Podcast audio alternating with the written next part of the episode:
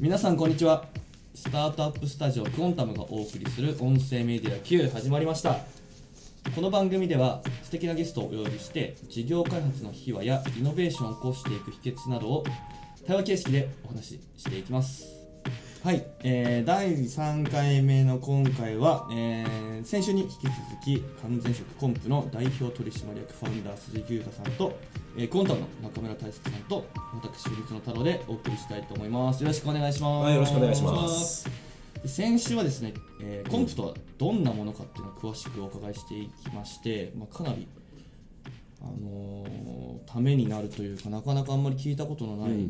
お話をお伺いできて非常に良かったので、今週はですね、事業というところの観点から、コンプとはじゃあ実際事業としてはどういうところが、ポイントだったりとかするのかなというのをお伺いしていきたいかなと思います。で、今週はですね、ちょっと中村大輔さんいろいろ、質問したいことあるというふうにお伺いしているので、大輔さんの方からご質問いただければと思います。そうですね、コンプ愛用者な中村からいろいろ聞ければいいなと思ってます。ガチ愛用者ですか？マジ愛用者ですね。昔からの愛用者です。ありがたい。パウダータイプからの愛用者ですからね。ありがたいです。じゃあよろしくお願いします。実は今日一応ちゃんとここにですね、台本があるんですけど、僕その台本に一番最初書いてあること聞こうかなと思ってたんですが、その前にね、ちょっと実はこれね、聞いてほしいことというか聞きたかったことっていうのがねありまして、それ何かっていうとですね、その自身で自宅のアパートで半年かけてこれ自分のためにって話がさっき出てたじゃないですか。出てましたね。その後どう事業化していったのかっていう話がですね、すっごく面白くて、これちょっと今一度ね、僕最初に会った時しか聞いてないから、これちょっともう一度聞きたいなと思いまして、これをちょっと鈴木さんともう一回話したいなと思ってるんですけど、あの時の風呂場の話そうですね、風呂場はもう作る場所が風呂場しかなかったっていう、それだけの話で。そうなんですよね。で、自分で作っているので、風呂場が一番楽かなと。で、1日風呂に入らずに風呂をまず乾燥させますと。ね、そうしないと粉がペタペタしちゃうからねで、1日我慢して作り始めるみたいなね。その話いいですか？いや、全然いや、これ面白くて何かっていうと、その一番最初はご自身でツイッターとかに、こんなの作ったんだよっていうのをね。それでいうと最初自分で作って、家で作ったんですけど、僕もともと研究者でやっていて、論文とかもなんか出したりとかそういう経験もあるんですけど、研究者の差がでね、いいものを作ると発表したくなっちゃうんですよね、論文みたいな感じじゃないけど。わかります。僕もラッパーなんですごくわかりますよ。あ、ラッパーですか？ちょっと今即興でなんかできますか？ようコンプ今晩そんな感じで。いや、すごいすごいウィルを感じました嘘をつけもう意思を感じましたで、研究者、ね、研究者だから何かいいものを作ったら発表したいと思っていて、で、最初そのコンプ作った時はいろいろね、お腹下しちゃったりとか、そもそも美味しくなかったりとかして散々だったんですけど、結構いいのができて、これもう誇れるわというところで、インターネットの当時そのなんかウィキを自分で作れるみたいなのが流行ってたんで、自分でウィキ立ち上げて、今でもあるんですけど完全食を自作するウィキっていうのを立ち上げたんですね。で、そこでは作り方とか、あとは掲示板とかもあったりとかしてやったんですけど、意外とね、それでどっからともなく人がやってきて、人見てくれるんですよ。だから見てくれるんだと思って、で、しかも、さっきも中村さんも言ってくれてましたけど、ツイッターとかも当時始めていて、なんかそのコミュニケーションできたら面白いなって思ってたんですけど、なんか実際に買って作りましたとかね、粉を買って自分で作りましたとか、写真とかアップロードしてくれたりとか、すんごいいてくれて、なんかうすうすは感じていたけど、僕みたいに悩んでる人って結構僕以外にもいるんだなっていうのがその時に結構気づきとしてあったんですよ。で、そのうち、僕みたいな人が多いですから、いや、作るのめんどくさいですと、そもそも、で、鈴木お前作ってんだろそもそもと、だったら売れみたいな話になってきてで、あとワンチャン副業で儲けたらこれはこれでなんかいろいろウィンウィンかなって思って、作ったらなんかめちゃくちゃ売れて、すごいっすね、うん、でその当時が結局その風呂場で作るんですけど、でヤフーの当時手数料無料だった、うん、なんだっけヤフーショッピングか、うんうんうん、あれでショップ立ち上げて販売みたいな感じでやって、で当時福島に住んでたんで、で自分の車で郵便局まで行ってその段ボールを配送みたいなね。でもすごいですよねそれ。でもそれがきっかけでやっぱ反応が良くて、じゃあ会社としてやろうって話になったってことなんですかね。そうですね、うん、で実は当時僕もうすうすと感じてたんですけど、 そもそも僕はやっぱり仕事っていうものに対してなんか憧れみたいなものがあって、何かっていうとずっと頭の中に僕4つの要素があったんですよ、うん、自分が得意なことで、でかつできることで求められていることでお金になると、うん、この4つ揃ってたら転職やなってずっと思ってたんですけど、あれこれもしかしたら当てはまるんじゃないっていうのが自分の気づきとしてもあって、なるほど。でその中で少しずつなんか起業っていうのがなんか見え始めたっていう流れになりますね。なるほど。そこからもう完全にじゃあ事業化まで持ってこうっていうふうにやってったのってクラファンかなんかだったんですよ。そうですそうです、うん、まあ、当時思い返せば、まあ、クラファンの手前に普通だったらリーンスタートアップとかで、うん、なんかなんだっけMVP 回しましょうとか、うんうんうん、ね、必要最低限のね、うん、商品をまず作ってから細かく回して検討しましょうって言ってるんですけど、僕も勝手にやってたんですよねそれね、うんうんうん、それはヤフーショッピングでやってたってことですよね、うん、で細かく PDCA 回してって実は、うんうんうん、でそこで当時知ったクラウドファンディングっていうものが僕にとってベストだと思ってやったんですよ、うん、なんでかっていうと僕たちその食品を作るんですけど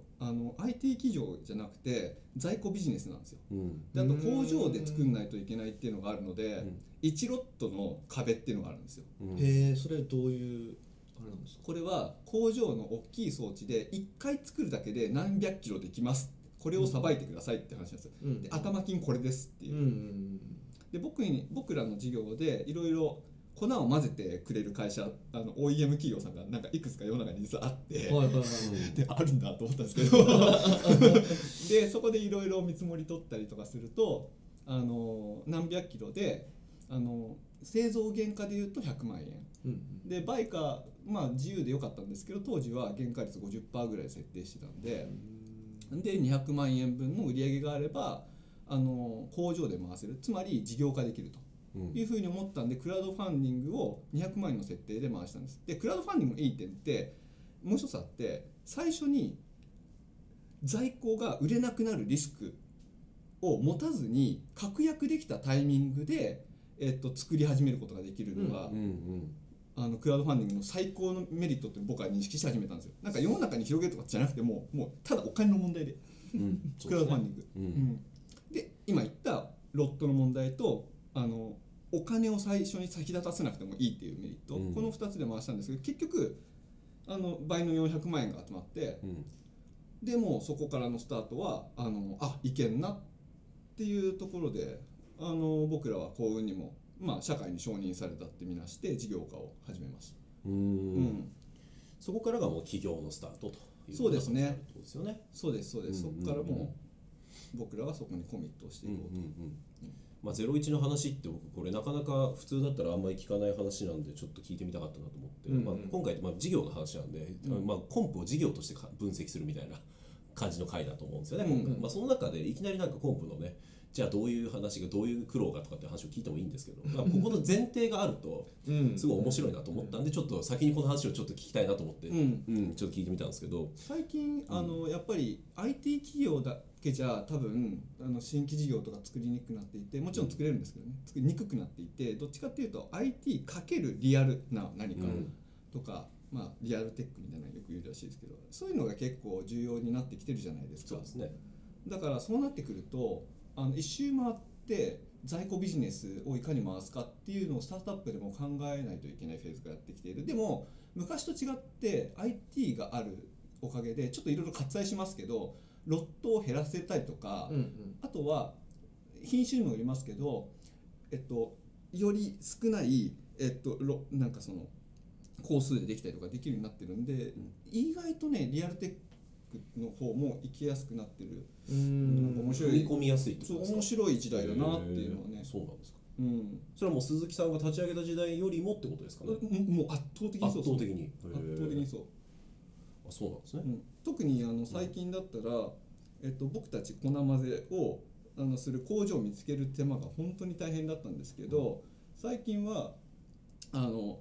そういう新しい食品事業を立ち上げたいベンチャーとか新規事業の人のためにマッチングをしてくれるっていうサービスも発生し始めたりするんですよね、うんうんうん、やっぱり時代の要請に合わせていろんなサービスが出てくるんですよね、うん、で、そのサービスっていうのはやっぱりその IT のプラットフォームになってますとか、なるほど、うん、だからもういろいろやりやすくなってますね。うん、まあ、じゃあ始める敷居っていうのがやっぱどんどん低くなっていく中で、そうですね、逆にでも今度あれですよね、そこから出てくるのはどうやって広げていくのかっていうところ、まあ、いわゆるその普及させるとか、まあ、なんかこう世の中でもっと売れていくためにはどうすればいいかみたいな話になってくると思うんですけど、やっぱ僕まあ、ここからまあ本題、ようやく本題の話なんですけどね、食っていう文化ってやっぱなんか他の、じゃあさっきもおっしゃってたような IT 事業みたいなのに比べると結構敷居が高いと思うんですけど、そこでなんかすごい苦労とか、逆になんかまあ、どうやって、まあ、その苦労を破っていって、まあ、今、まあ、もう2年3年4年5期目に入ってますもんね。にこう続けられているのかみたいなところって実際なんかあったりしますか。まあ、いわゆる食のキャズムみたいなところもありますけど、なんかその IT とかと違って、まあ、違ってっていうとあれなのかな。食の面白いところって、気軽なゲームとかと違って口に入れて健康っていう自分にとってシリアスなものに直結するってことなんですよ。うんうんうん、で実感としてあるのは、他のいわゆるベンチャーのやってるビジネスの類よりも信頼のおける第三者とのつながりっていうものが広がりを生むんだなと。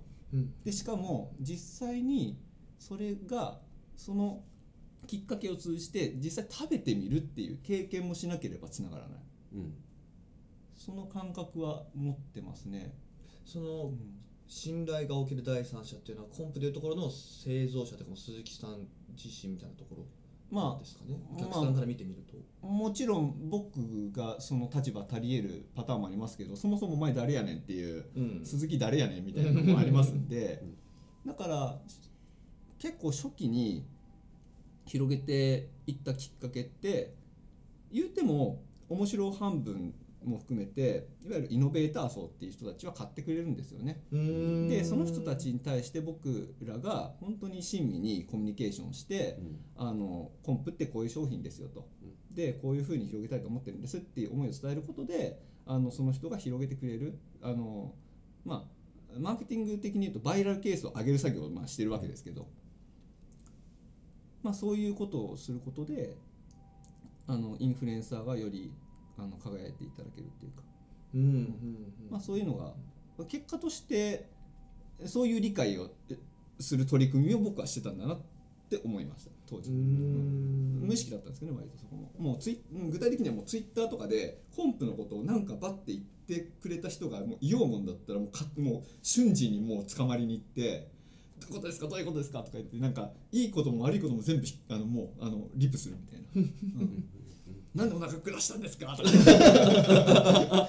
面白いですね。そうそうそうなんかどういう状況ですかちょっと教えてくださいとか言ってそれをもう公開討論するみたいな感じですね、うん、それもじゃあもう買うかもしれない人たちも見てもらえるし、うん、みたいな感じになるってことですね、うん、多分ねあれ良かったのはやっぱりそのいい面だけを見せても逆に不安を増すだけっていうか、うん、リアルないいとこ悪いとこ両面を本当にさらけ出すことによって逆に安心してもらえるみたいなのはあったのかなっていうのは思いますね、うんうん、あれは初期の戦略としてはまあいい形でできたかなと、うんうんうん、確か当時って結構エクストリームなコンプユーザーっていうだけでまずファン同士が結構仲良くなるきっかけにもなってたりしてたんですよね。なりましたね。うん、それこそ銀座でねなんかパーティーとか周年パーティーとかもありましたよね。なんかありましたね。すごいっすね。はい、それにも呼んでいただいて。銀座で集まってみんなでコンプ飲むですか。そうですね。コンプバーみたいなのありましたよね。ありましたありました。いろいろやりましたね。いやとってもいい回で、だからそこからなんか本当にこういうふうにもう本当愛している人を集めて彼らが広めていってるんだなっていうのは確かにすごい僕も感じましたね、うん、同じ場所にいて、うん、まあ端的に言うと超泥臭いことしてましたつまり、はい、なんかそのなんだろう Google AdWords とかなんかいわゆるターゲティング広告でバーンって入れるとかそういうの一応できるんですけど僕はやんなかったですね、うんうん、それがいわゆるあれですかそのコンプとしての、売り方みたいなところにも今の考え方にも通じてるっていうところなんですかね、うん、今CEO をもう一人のパートナーに任せてるんですけど、うん、で彼も僕とは違う考えももちろんありますけど思想はもう結構この辺りにあったりしますね。そう多分今もそうだと思うんですけどコンプって今はオフィシャルのコンプサイトから購入するっていうのがいわゆる流れとしてはユーザーは買うチャンネルですよね。うんうん、なんか今多分ここまで話をすると、うん、多分聞いた人絶対コンプ飲んでみたいってなると思うんですよ、うん、ここまで話を聞けば、うん、じゃあ見てみようっつって Amazon とかで見ても今買えないんですよね、はい、あそうなんですか、うん、今ってコンプってオフィシャルのサイトで買えるような仕様になっているんですけど多分そこはやっぱそのユーザーとのつながりっていうところがやっぱ持ちたいっていうところがやっぱ一番大きいんですかね。そうですね、まあ、Amazon とかで売っちゃってもいいんですけど、まあ、どっかでそのフェーズは来ると思うんですけど、うん、少なくとも最初のフェーズにおいては自社サイトに何としても飛ばしてちゃんと語って納得してもらうことの方が重要だと思ってるんで今はそうします。正直儲かるんですかさっきも言いましたけど原価率 50% スタートからだいたいさせてもらえればいいんですけどまず利益構造はいわゆる普通の健康食品のなんだろうなビジネスモデルとはまるで違うと思ってください。彼らは原価率 5% から 10% でやってるんですよ。でじゃあ残りの利材を何してるかっていうと広告費としてぶっ込んでるんですよね。そうですよね、うん、ただそこの広告費でぶっ込むっていうので、なぜぶっ込まなければいけないのかっていうのを考えないといけないんですよ、うんうん、やっぱりどっかで騙されたことに気づくみたいなねこれ変な話ですけど、うんうんうん、そういう人がいてやっぱり新陳代謝がすぐ起こっちゃうんですよね、うんうんうんうん、でも彼らはそれでいいと思ってるんですよ。だったらそうすることによってそれを何回もみんながその商品の提供価値と言い張っているものと実際の価値のギャップに気づいた時に時にはまた新しい商品出せばいいんです。そういうビジネスモデルなんで、うん、で僕たちはそれじゃない、うん、期待と実のギャップを埋めることが僕たちは重要だと思ってるんですよ、うん、それを埋めることが原価率をある程度高めてでもお客さんが納得してくれる状況を作ると、それによってすぐにはバーンって儲かんないけど持続できる、うん、かつ価値のある長期的に見ればそっちの方がいい事業になるんじゃないかなと思う。例えば任天堂とか僕好きなんですけど、うんまあ、それこそガチャでわーってやってるって時に、はい、当時の岩田社長も死んじゃいましたからね僕あの人大好きなんですけど言ってたのが、まあ、ガチャは儲かるけどそれはしかるべき対価でお客さんに適切な娯楽とかを提供できるモデルではないから私たちは絶対やりません、うんうんうん、僕はあれにもう痛く感動してですね、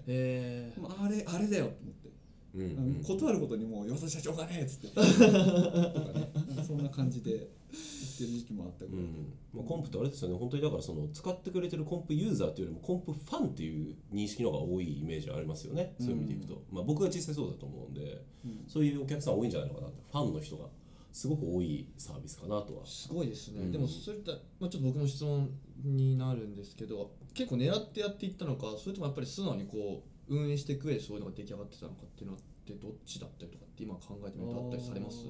僕は良くも悪くも素直でありたいっていうか、うんうんうん、嘘をつけないタイプの人間なので、うんうん、こうなってるって感じですかねつまりやっぱり自分が素直にこう発表したいみたいなところで結構ガンガン言ってったら気づいたらこうコンプファンも集まってくれてて、まあ、コミュニティって言い方がちょっと合ってるか分かんないですけどやっぱそういう人が集まってるっていうところなんですかね、うんまあ、なんか臭い言葉で言うとなんかそれやってて誇れるのみたいなことはずっと問うてましたね、うん、それは誇れてない自分が誇れるかどうかっていうこと。そうなんか虚無感に苛まれるかどうかはよく考えてましたね。そこでやっぱ自分の中でも判断基準じゃないですけど、迷った時はやっぱりそういうので、まあ、いや自分がこっちやっぱり正しいと思うっていう方向を今までまあ選択してきたっていうのはあるんですね。まあ、極論言うと儲けようと思ったら いくらでも儲ける方法なんて世の中にあるはずじゃないですか。それこそ犯罪すれば一番儲かるわけですよ。そうですね。でもなんで僕たちはこんな回りくどい方法を取ってまでお金もでもお金儲けをって考えてるかっていうと、お金儲けは当然すべき、それは世の中を回すために重要、雇用を生むために重要、いろいろ重要だけれども何かきちんと良心とか倫理観とか道徳観を持って抑えるべき何かはあるはずだよね、でそこの取るべきその倫理観の、位置は人によって違うんですけど、僕はここに取ってるっていうだけです。いい話出ましたね。いい言葉めっちゃ出ましたね。最後はかなりね、いいお話でしたね。いっぱい出した。さすが大輔さんは。いや。でもちょっと今回、まあ、結構お話をお伺いさせていただいたんですけれども、やっぱり最初の方にもあった、やっぱ自然とその MSP というか、プロトタイプの回したりするのもすごくうまくいってるし、そこで事業化する時もそのクラウドファンディングに行くタイミングとか流れもすごい綺麗だし、結構僕たちもこういう授業やってるとやっぱりなりがちなのが、若干ちょっと辛辣とか言いますけど、やっぱプロトタイプを作りたいみたいなのがやっぱ お願いとか多いんですよね、どうしても。やっぱ分かりやすいんでやっぱそこにみんな行っちゃうんですけど、やっぱり方法論であって、やっぱその鈴木さんみたいにこういうことを実現したいというのに向かっていったら、自然とやっぱそういうのがどんどんいろんなことが作ったりとかプロトタイプみたいな作業っていうのはどんどん発生していくっていうのがあると思うんですよ。でやっぱそういうふうに作るのがやっぱり新規事業というか、やっぱり新しい商品とかってやっぱり一番いい方法だと思うんで、やっぱそれをすごいやっぱ鈴木さん、さっきも素直にやっていったっておっしゃってましたけど、やっぱそこの目的に向かってこう素直に突き進んでって今事業化してるっていうのはお話をお伺いしてね、すごく理想的な、理想的というかやっぱり転職さっきもおっしゃってましたけど、4要素ですよね。なんだなって思いましたね。だからその事業を作っていこうとしている人とか、今その課題を持っている人であるとか、そういうお題をもらっている人、それいくらでもどういう形でもいいんですけど、その事業を作っていこうとしている人にとってはすごく今回の鈴木さんの話っていうのは、すごい素晴らしいと思いますね。ありがとうございます。いやこれかなりいいよ。これ聞いてる方もね、事業を立ち上げたいと思ってる人もすごい、ヒントになることがたくさんある。素晴らしいお話をお伺いさせていただきました。ありがとうございます。でですね、今回の回は事業を深くですね、お伺いさせていただいたので、来週、次回はですね、そんなコンプじゃすごく僕もこれ今お伺いしてて、じゃ今後どういう展望をお考えだったりするのか、みたいなところを、来週引き続きお伺いしていきたいと思います。はい。今回もゲストは、コンプの、ファウンダー鈴木優太さんとコントの中村大輔さん、パーソナリティは文澤太郎でした。では来週も皆さんお聞きください。さよなら。